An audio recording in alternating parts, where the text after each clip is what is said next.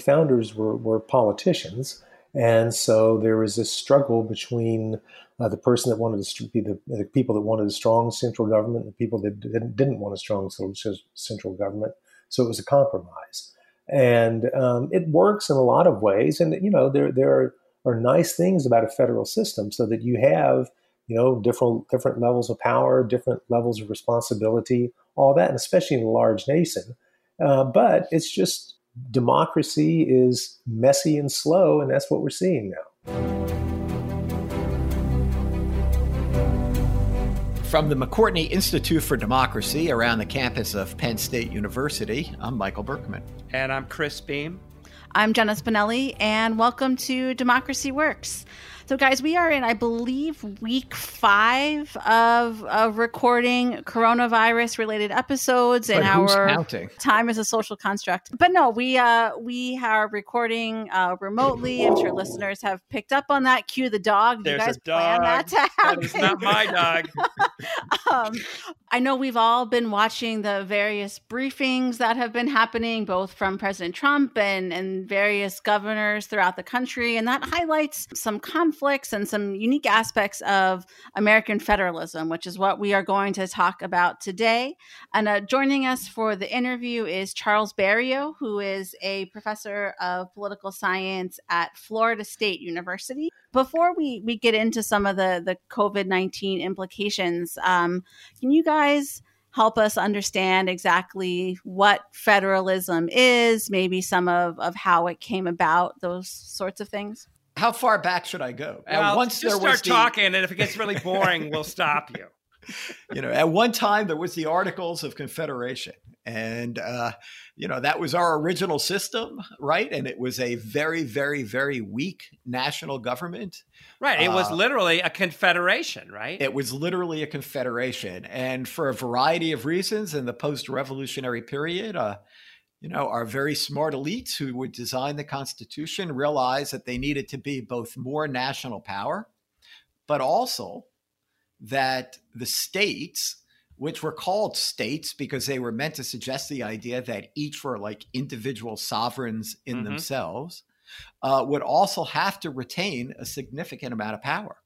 So, this, anybody who's seen Hamilton can follow you so far. Right. There you go. There you go. Hamilton was uh, one of the believers in stronger national government, right. and and of course there were others who were very concerned about strong government power, especially those opposed to the Constitution, who we call the Anti-Federalists. Uh, but you know, the Constitution was designed to try to sort out a system of powers. And along with the checks and balances, which we've talked about at other times, you know, where Congress can check the executive and the executive can check the Congress and the courts and all of that, you know, federalism was seen as one way of limiting the concentration of power within the national government or within any one branch of the national government.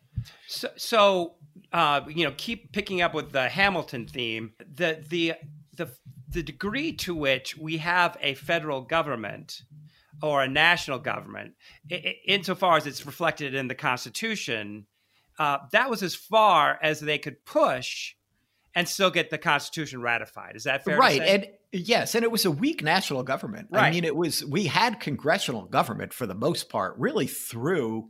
You know, with the exception of, of course, the Civil War period, when when you have a very strong national government asserting its asserting its its power. It's really through the progressive period that national politics are dominated by Congress.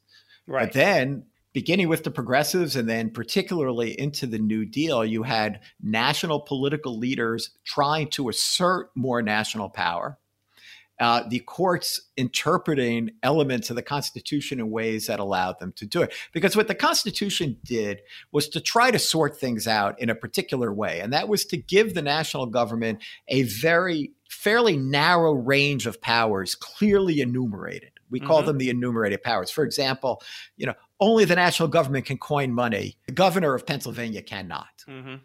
Uh, and, and that actually is kind of a relevant thing because the Fed right now can kind of make money Right. But Pennsylvania can't. But then they put in several other, you know, there's several parts of the Constitution that we all know well or have heard of anyway that are actually all about federalism. You know, the supremacy clause, which says that federal laws always uh, trump state laws, or the Commerce Clause, which says that the federal government can only get involved in, in commerce across states, not within a state, uh, or the General Welfare Clause, which gives the national government the powers to uh, act in the general welfare, or the 10th Amendment, which reserves all powers not already mentioned to the states. And so when you get into an area like this, it's generally expected that public health, police powers, those generally reside in the states. But I think the the ability for the national government to really exert itself and to come through with its resources is up to the national government to go ahead and take that. The general progression right. in the United States has been one towards greater national power. Right.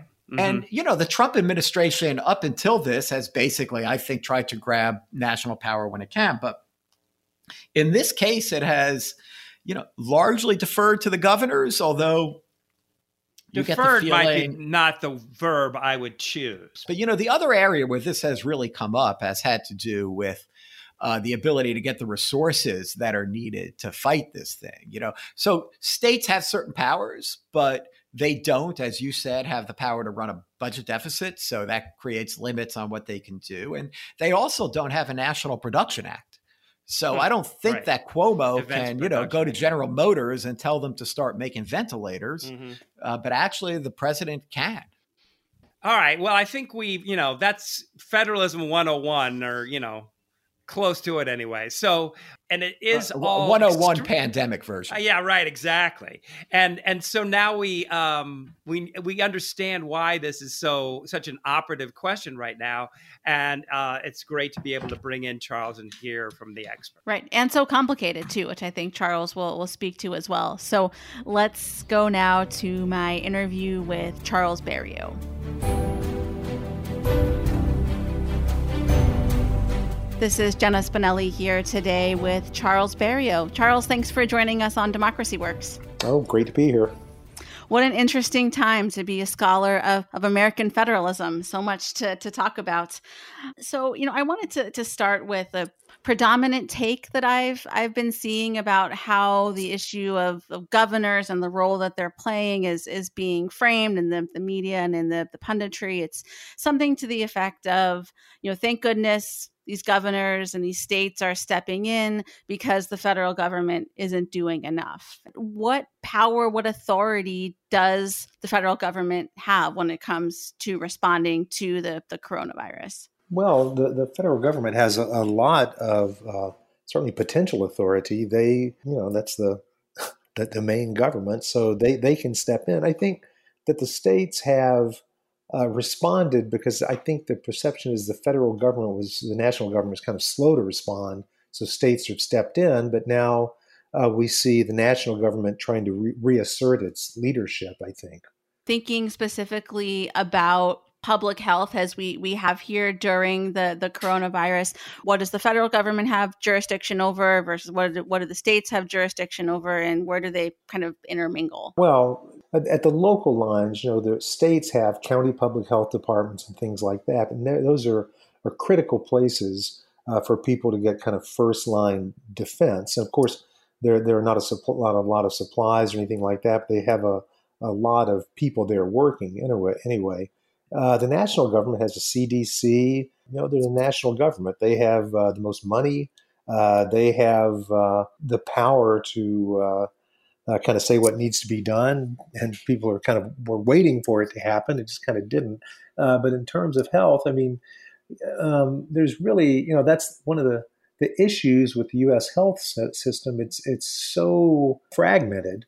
Uh, we have you know we, we talk about this this great healthcare system, and it, it is for a lot of us that have health insurance, but a lot of it is private based health insurance, and so there's not a lot of coordination. Uh, so the national government uh, you know, have the Medicare program, things like that, but they don't they don't have a big kind of strong coordinating function there, so that's kind of problematic.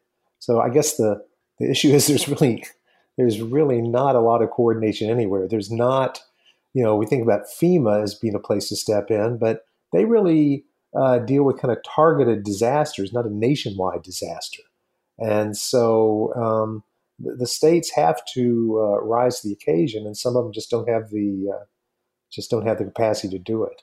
So it seems like we're seeing a level of antagonism right now between some governors of some states and the Trump administration. Is it fair to say that states typically prefer to fall in line or have more of a united front with the federal government as opposed to having to be at odds like some states seem to be right now? Oh, there. I mean, this is this is a a really strange sort of time. It's I, I'm trying to put together m- models of federalism. This doesn't really fit any of them because it's so uh, disorganized. Uh, normally, you know, we have different uh, administrations that have different approaches to, to, things, and you know, they they use them for political purposes and stuff like that. But it's this is just uh, just so so disorganized. Some of the governors are uh, doing. Uh, you know, they, they, have different models. So our governor in Florida owes a lot of his election to President Trump. Uh, Trump came down and you know uh, held rallies for him, stuff like that. Governor DeSantis has done pretty much what the White House has told him he's able to do, uh, that he should do, and so he kind of gave power to local governments as he was trying to take it back. Uh, we, you know, you can play golf. You know, it's Florida. You can go on the golf course.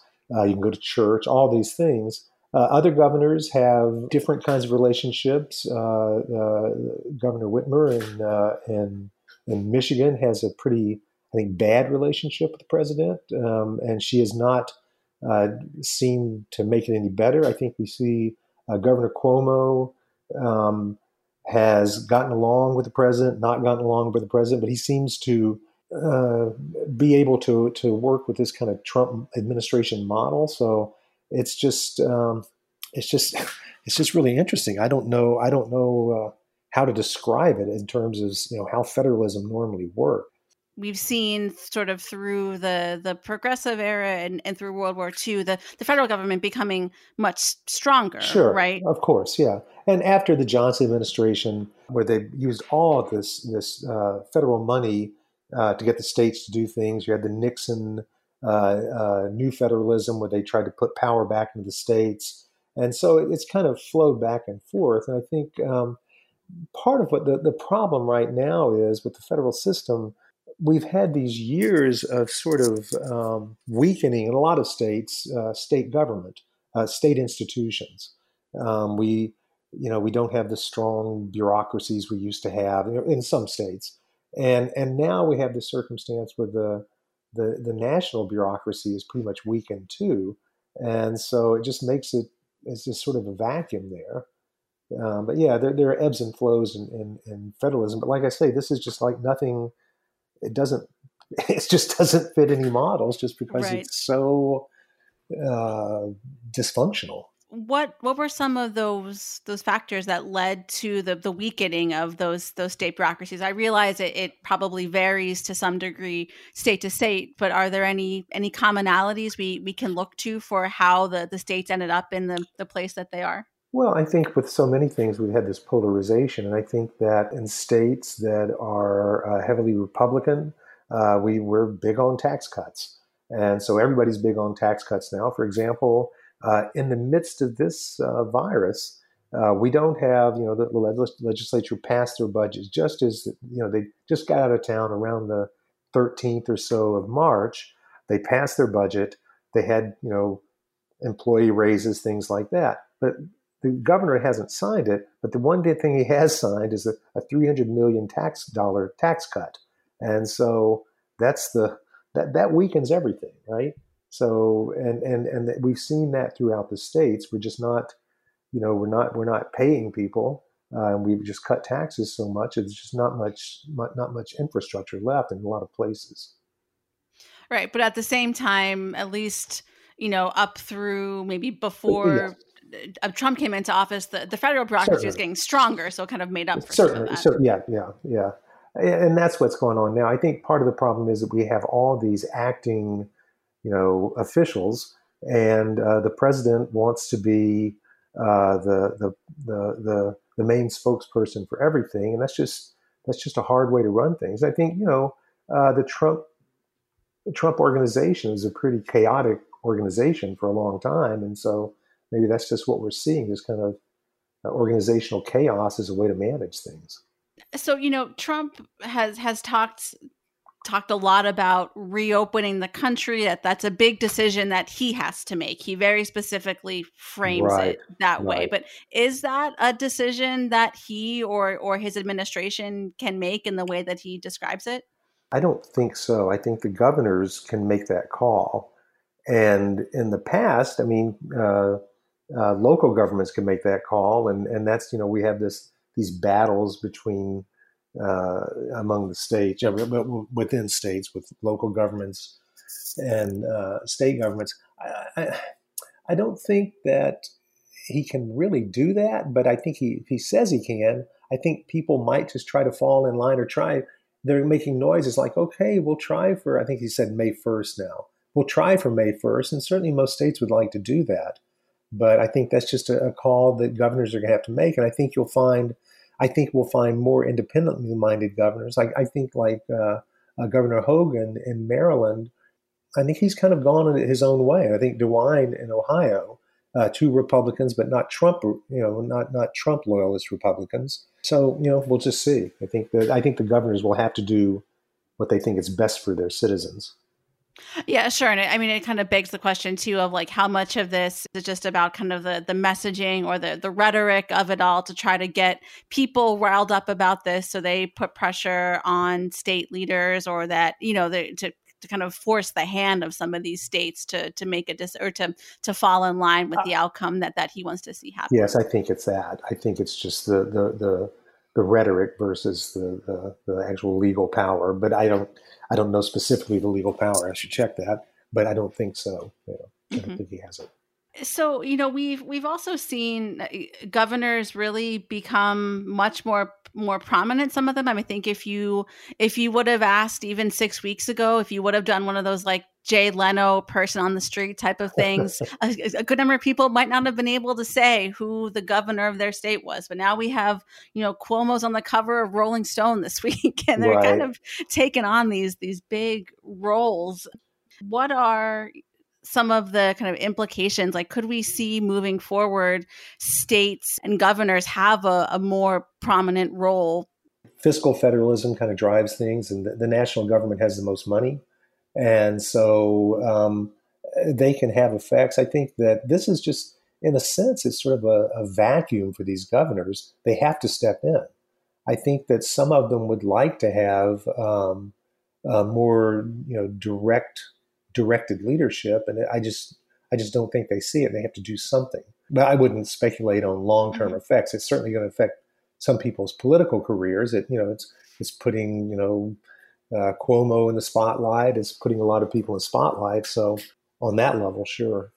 So the other thing that we often hear about with when we think about federalism is that the laboratories of democracy right. uh, effect. Can you explain uh, what that is, and and do you think that we're seeing any evidence of that in the coronavirus response? Hmm. Uh, okay, the laboratories of democracy just says that that uh, the argument that uh, you have a, a lot of uh, places in a federal system, whether local or or, or statewide uh, trying different solutions. They'll, they'll, learn what works, what doesn't work.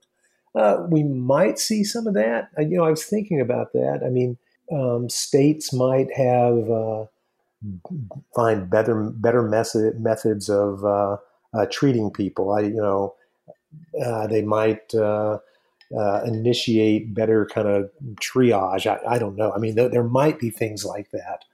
I think we'll see differences in states that, uh, for example, you know, we'll see differences in states that expanded Medicaid and didn't expand Medicaid. I think uh, those places that did, uh, more people have access to care. So we we learn something about that. That's kind of a laboratories of democracy thing, but it's just kind of it happened a few years ago. We'll see the outcomes. We've been talking here about uh, all of the the complications that that federalism has posed when it right. comes to uh, virus response, and mm-hmm. you could, you know, maybe maybe our listeners are sitting out there thinking, you know, why the heck do we have the system in the ah. first place right it seems like it's caused us nothing nothing but but trouble here so what what did the the founders have in mind when when they were designing our our system as we have it? Well, I mean, the the, the founders were were politicians, and so there was this struggle between uh, the person that wanted to be the, the, people that wanted a strong central government and the people that didn't, didn't want a strong central government. So it was a compromise, and um, it works in a lot of ways. And you know, there there are, are nice things about a federal system, so that you have you know different different levels of power, different levels of responsibility, all that, and especially in a large nation. Uh, but it's just you know democracy is messy and slow, and that's what we're seeing now. And it's particularly difficult, and I think in a circumstance where uh, you sort of disavow expertise, uh, and you don't, you know, you don't want to accept ex- expertise. And I mean, I, I, think we're just in an odd circumstance now. So you saw, like, you know, we've had disasters where we have, you know, excellent hurricane relief, things like that, where we can just, you know, take care of things, and that works well in a federal system. And I think the problem is, in, in this circumstance, I think uh, it's just mixed messages, and uh, you just have to you have to uh, be willing to concede uh, control to people at some point and, and, allow people to make decisions and do what they need to do. And so that's, I think, part of the reason it's such a mess now. You know, one thing that that the the federal government certainly has is is the military. Um, is is there an opportunity here? Do you think to to rely more on on the military than we seem to have thus far? Uh, certainly, uh, we could uh, use the National Guard, for example. We have guard units all over the country, and they could be a lot of help. And they're well organized. They're they're well equipped for this sort of thing. That would make sense. They have a strong hierarchy. You know, all of those things that you can you know, it's a command and control organization. That's what you need. You know, clear uh, organization. You know, you're going to do this, this, this, and this. Is this is how we're going to take care of it? I think right now we're just too uh, diffuse, just too uncoordinated. Too many people. Uh, I mean, my gosh, we're we have states competing against each other for equipment. Uh, people trying to buy equipment in the states trying to buy equipment, then it gets sold to another country or something like that at some point you have to say, well, we have to you know we have to impose some order on this. All right and and speaking of of hierarchies there we we've been talking around this but i think it it bears asking asking directly is what is the the relationship between governors and the president? I mean they don't report to him right? It's no, not like that, no, that type it's of not like that. I think it's essentially a, a, a political relationship. And you know uh, for example, we've seen, uh, I guess, a couple of days ago, uh, Gavin Newsom came in and said, "Oh, you know, I've really got to give a shout out." Not those words. Uh, I've got to say, uh, President Trump has been really helpful here. He's really helped us, and so Trump liked that. And so that's a governor. I don't think that Governor Newsom and the president agreed on much, agree on much, but I think Governor Newsom needs to get knows he needs to get that that material from the president and so he's he's going to say what he has to say. Um, I think there there are political relationships, like for example, our governor in Florida, governors throughout the South generally these kind of strong uh, Trump supporting areas, um, and then uh, other governors they have to you know talk to the president, you know things like that. And this president in particular. I think isn't real kind of uh, norms or rules oriented. I think it's it's it's not like you know in the Nixon administration, New Federalism. Um, they they created um, a set of rules, you know, um, uh, block grants, things like that. They were very different, very uh, much more helpful to sort of the Southwest, you know, different parts of the country than had generally been advantaged. But still, those were kind of standard rules, and people could work through them and you know get what they could get. Uh, this, I think, it's more personalistic. And so I think in this case, uh, the governors, you know, if, if you're a, a Trump supporting governor, you know, like I say, our governor, he he talks to the White House before he does things. You're talking about those this dumb guy. He's not dumb. He's just he wants to get reelected. Um, and so this this is hard politics. But I think you know the right. I think the the the correct thing to do is be concerned about the externalities. But that's not the politically easy thing to do very difficult. So thinking about, um, you know, again, how what might happen in the in the scenario we were talking about earlier, where Trump is saying we want to reopen the country, and and governors are saying no, we're going to keep businesses here closed. I mean, is there any any recourse to to move that forward? Does it go to the courts, or is it just kind of this perpetual stalemate but between between Trump and, and a particular state or states? Well, I think the national government always has the upper hand, just because of its economic power. You know, the, and so uh, if uh, I. I think a governor would be hard pressed to say no, we're not going to reopen uh, they could, but I think it'd be a, a tough thing. And I think that um, uh, probably the, the federal government, like I say, has the upper hand. I don't know. Um, the governor might have some tools, but um, it would it would be tough, especially when you have this super high unemployment. People are losing jobs, losing uh, health insurance, all these kinds of things. It's going to be it would be tough. I yeah. guess I really don't know the answer. That's okay. That's okay. Yeah, there there are no easy yeah, answers right. to to these questions right. as much as as much as we would like them to be in this this particular format. When the uh, it was ordered that the University of Alabama should uh, desegregate, uh, George Wallace stood at the door of the you know the University of Alabama and said, "No, you can't come in." And uh, but th- then that was overruled by the national government and uh, they had to desegregate. Uh, the national government had the, the hand there. They had the, the National Guard, things like that. So I don't know. I don't know if the president would do that, bring the National Guard in um, to uh, open up, you know, Penney's or something like that, which I think is bankrupt anyway. Um, uh, I don't know if they if they would do that, but I think certainly the the national government has the upper hand, uh, for better or worse. I think. Well, this has been an, an interesting uh, overview of some of the the dynamics at play here. As you said, uh, no easy answers for sure, but but it is helpful to at least um, have a better handle on some of the, the underlying framework of, of these dynamics that we're seeing play out uh, every day with with the virus response. So, uh, Charles, thank you so much for joining us today. Oh, you're welcome. I enjoyed it. It was good to hear Charles's Beaumont draw uh, once again. It's it's been a while. I, I, wanted to pick up on what Charles was talking about near the end there, uh, when Jenna asked about uh, laboratories of democracy, and he talked a little bit about Tallahassee and how where he is is not a whole lot going on, and that in other parts of the state things have been fairly loose. And uh, you know, this sounds like federalism to me. You get a patchwork of responses. And I think there are both plus and minuses to that, Chris. What you're seeing um, is governors responding to what they perceive to be uh, their state's interest, right? So uh, Nebraska hasn't set a, a stay-at-home order. There's like five states, I think, that have not, and and they're saying, well, we can keep the economy going and not endanger our our uh, our citizenry. But when you're talking about a worldwide pandemic, you just wonder how smart it is to have 50 yeah. individuals making making their own judgments about their state right yeah you know f- federal federalism and the sort of varied responses kind of often kind of breaks down when you have a lot of externalities so you know it's an issue with pollution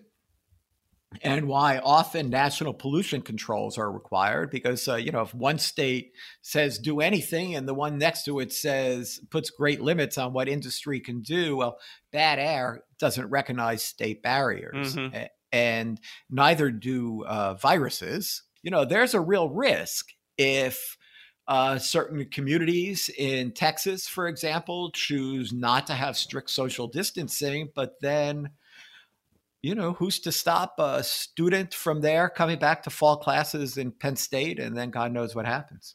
And the other aspect of this that is uh, one of those externalities is that this is following the president's lead.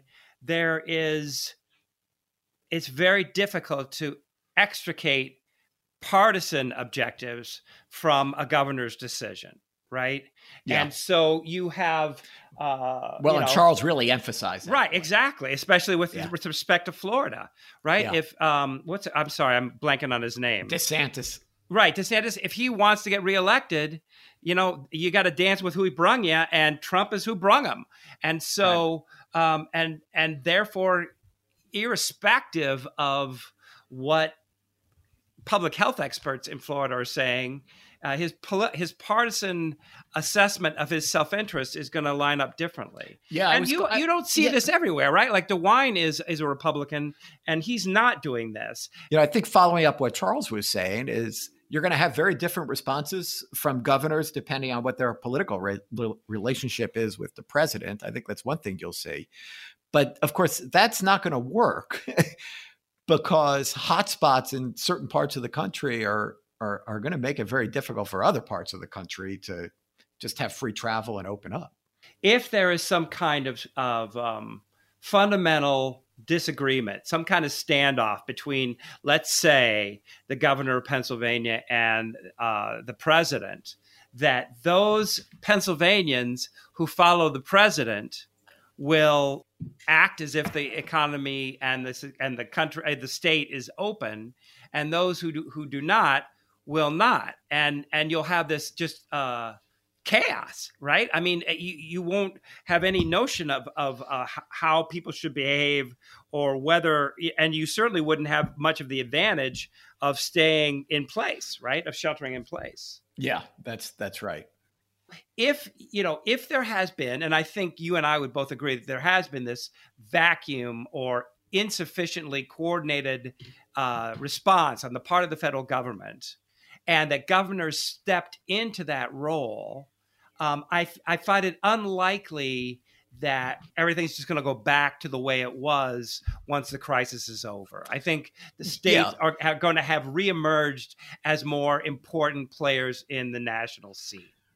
Yeah. So interesting take on it. I think that's possible because I think that certain governors will have gained significant resources in terms of public approval and support, and that is a resource that they can use. Sure. And uh, and some of them are really being received quite well and have strength that they probably did not have before. Usually, what you kind of think of happening in these sorts of episodes is where the national government will try to assert powers that it was not necessarily clear that they had. and right. that'll sort of work its way through the courts, and we will have a new level of federal power or not. And I'm not exactly sure how that really will work itself no, out. I, I mean, mean obviously, none of us know. Because, because actually, your states are going to come out of this in a horrible position. Uh, their budgets are just that's true wrecked. That's just true. wrecked and they are paying out huge amounts in a variety of security and social services and medical care. I mean, you know, they're they, they don't have any idea how they're going to be paying for stuff like this. That's a really good only... point. Well, you know, I mean, eh, it is true that you know nobody knows what's going to happen, and and everything's kind of up for grabs. But but it's also really apparent that these um, these questions of federalism are just so operative right now, probably in a way that they haven't been since the civil rights era. And, yeah, I agree. it's just central to what's it's going amazing. on. And yeah. and and it's meant to be attention. It's meant to be this ongoing struggle. But right now you're just seeing it in it play out in in in ways that are just impacting people's lives directly. Yeah. It's, it's and, really and, ways something. we never really have seen. I mean, I think Charles' description of it as a sort of uh, you know organizational chaos is yeah. not not inappropriate. Right. Yeah. Anyway, so um uh, thanks to Charles for uh, for giving us his expertise. It it really is fascinating and and again really important. And uh, thanks to Jenna Spinelli for a terrific interview. Okay, from uh, Democracy Works, I'm Michael Berkman. I'm Chris Beem. Thanks for listening.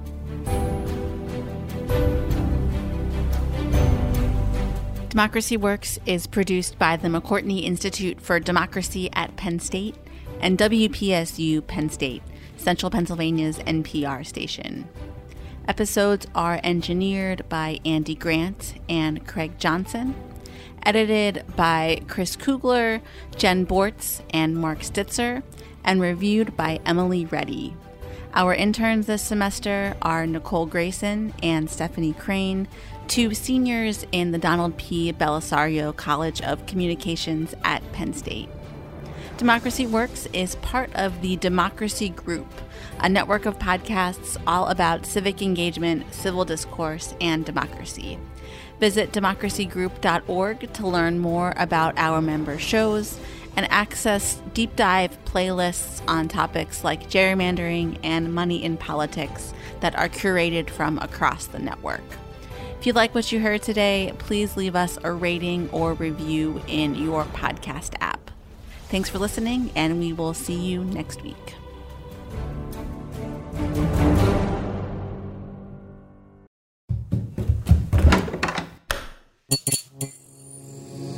This podcast is part of the Democracy Group